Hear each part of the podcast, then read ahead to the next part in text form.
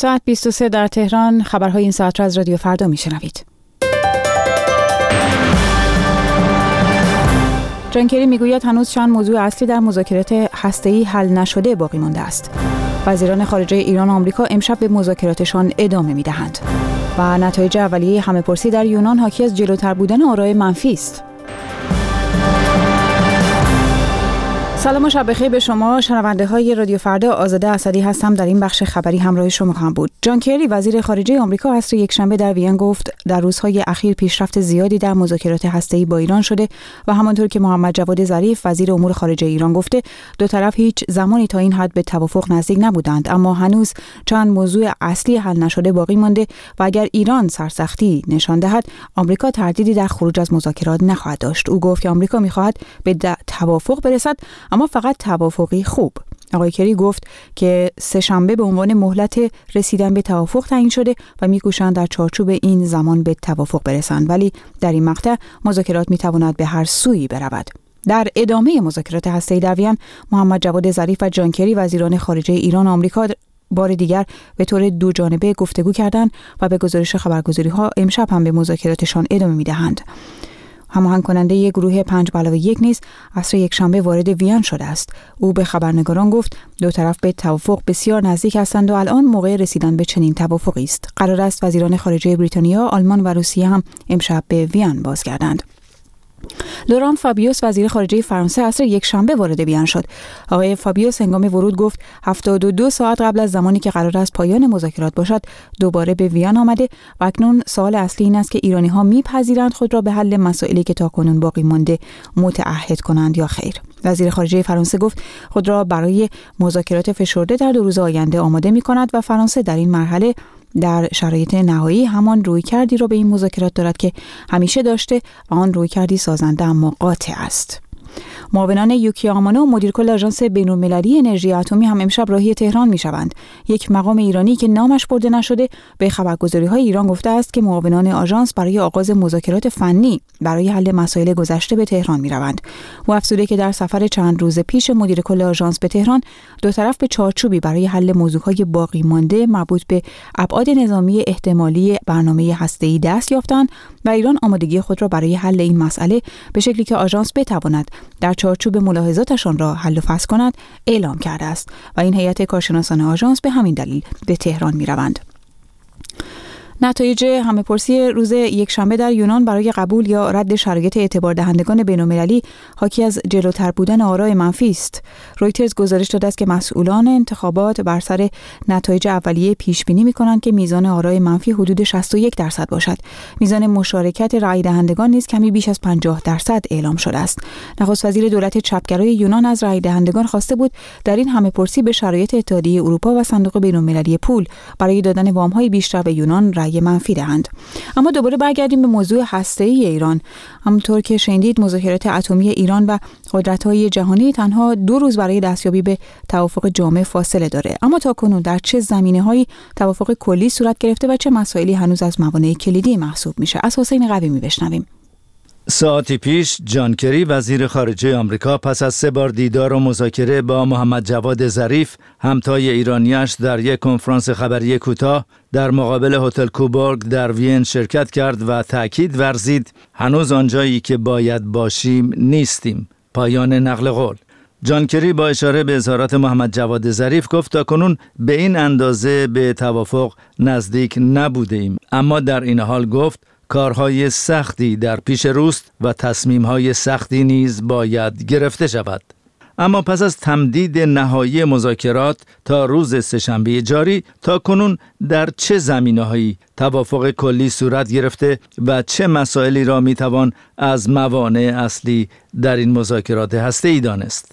بهروز بیات کارشناس و مشاور پیشین آژانس بین‌المللی انرژی اتمی در وین در پاسخ به این سوال چنین می‌گوید آنچه که از قرائن برمی آید روی موضوع اصلی و اساسی که همان برداشتن تحریم ها نحوه برداشتنشون زمان بندیش و این قبیل چیزها به نظر میاد به توافق رسیده باشن. و چنانچه واقعا چون این توافقی صورت بگیرد خب یک گام اساسیه در راه رسیدن به توافق. مشکل چنانچه این مشکل واقعا به این ترتیب حل شده باشه دیگه مشکل پایه‌ای وجود نداره. مگر اینکه پاره ای صحبت هایی که راجع به پروتکل الحاقی و ابعاد نظامی برنامه هستی ایران یک همچین چیزایی می‌تونه مشکل ساز باشه. اما با توجه به صحبتی که آقای آمانو دیروز داشتن و آن اینکه آژانس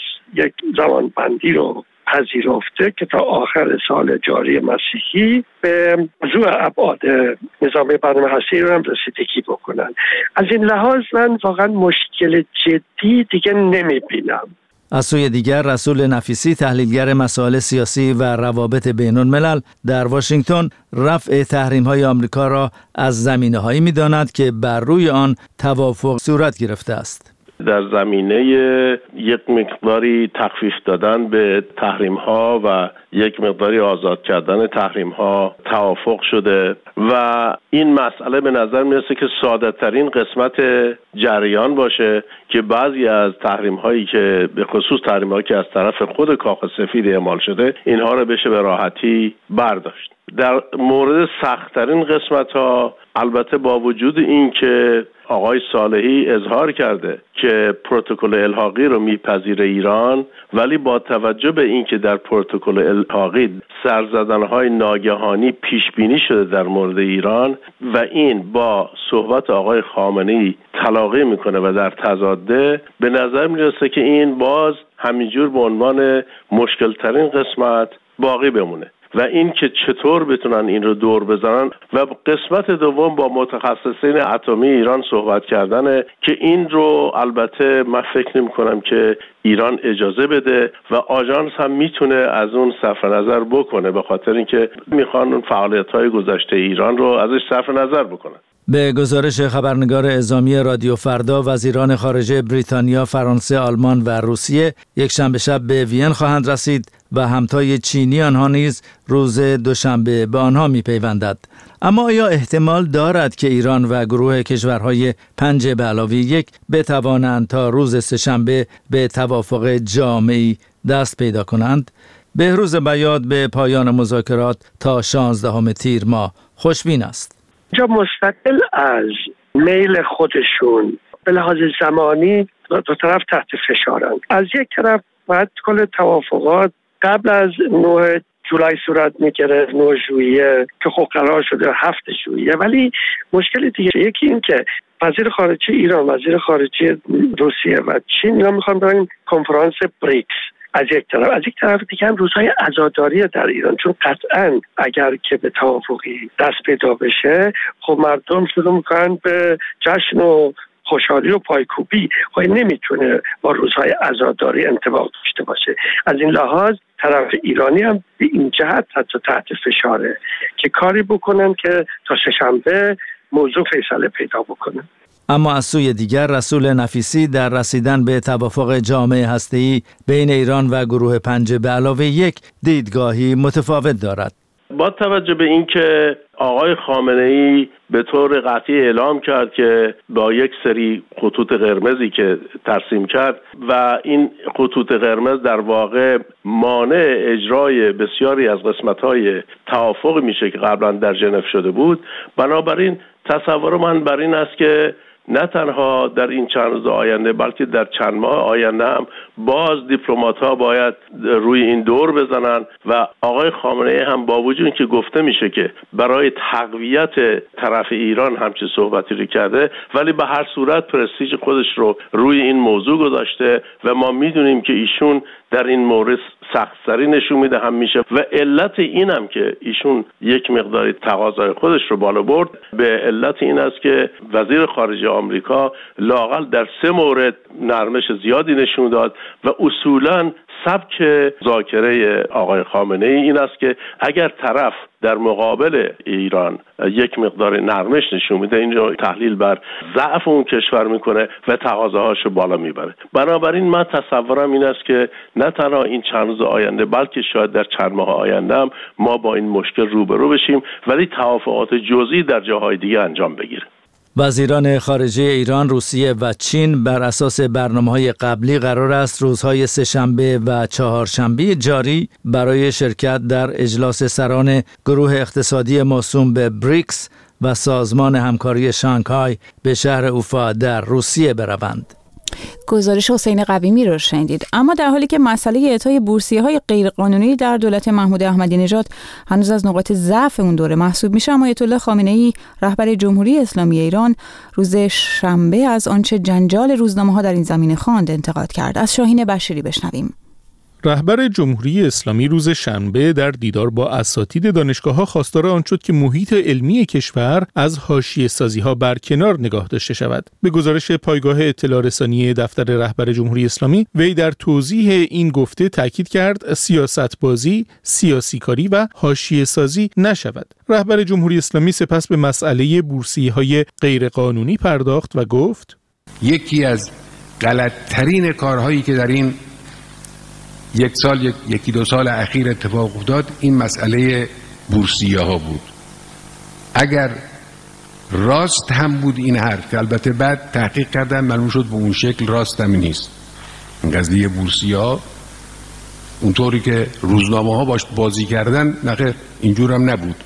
به ما گزارش های دقیق بر اساس بررسی ها دادن.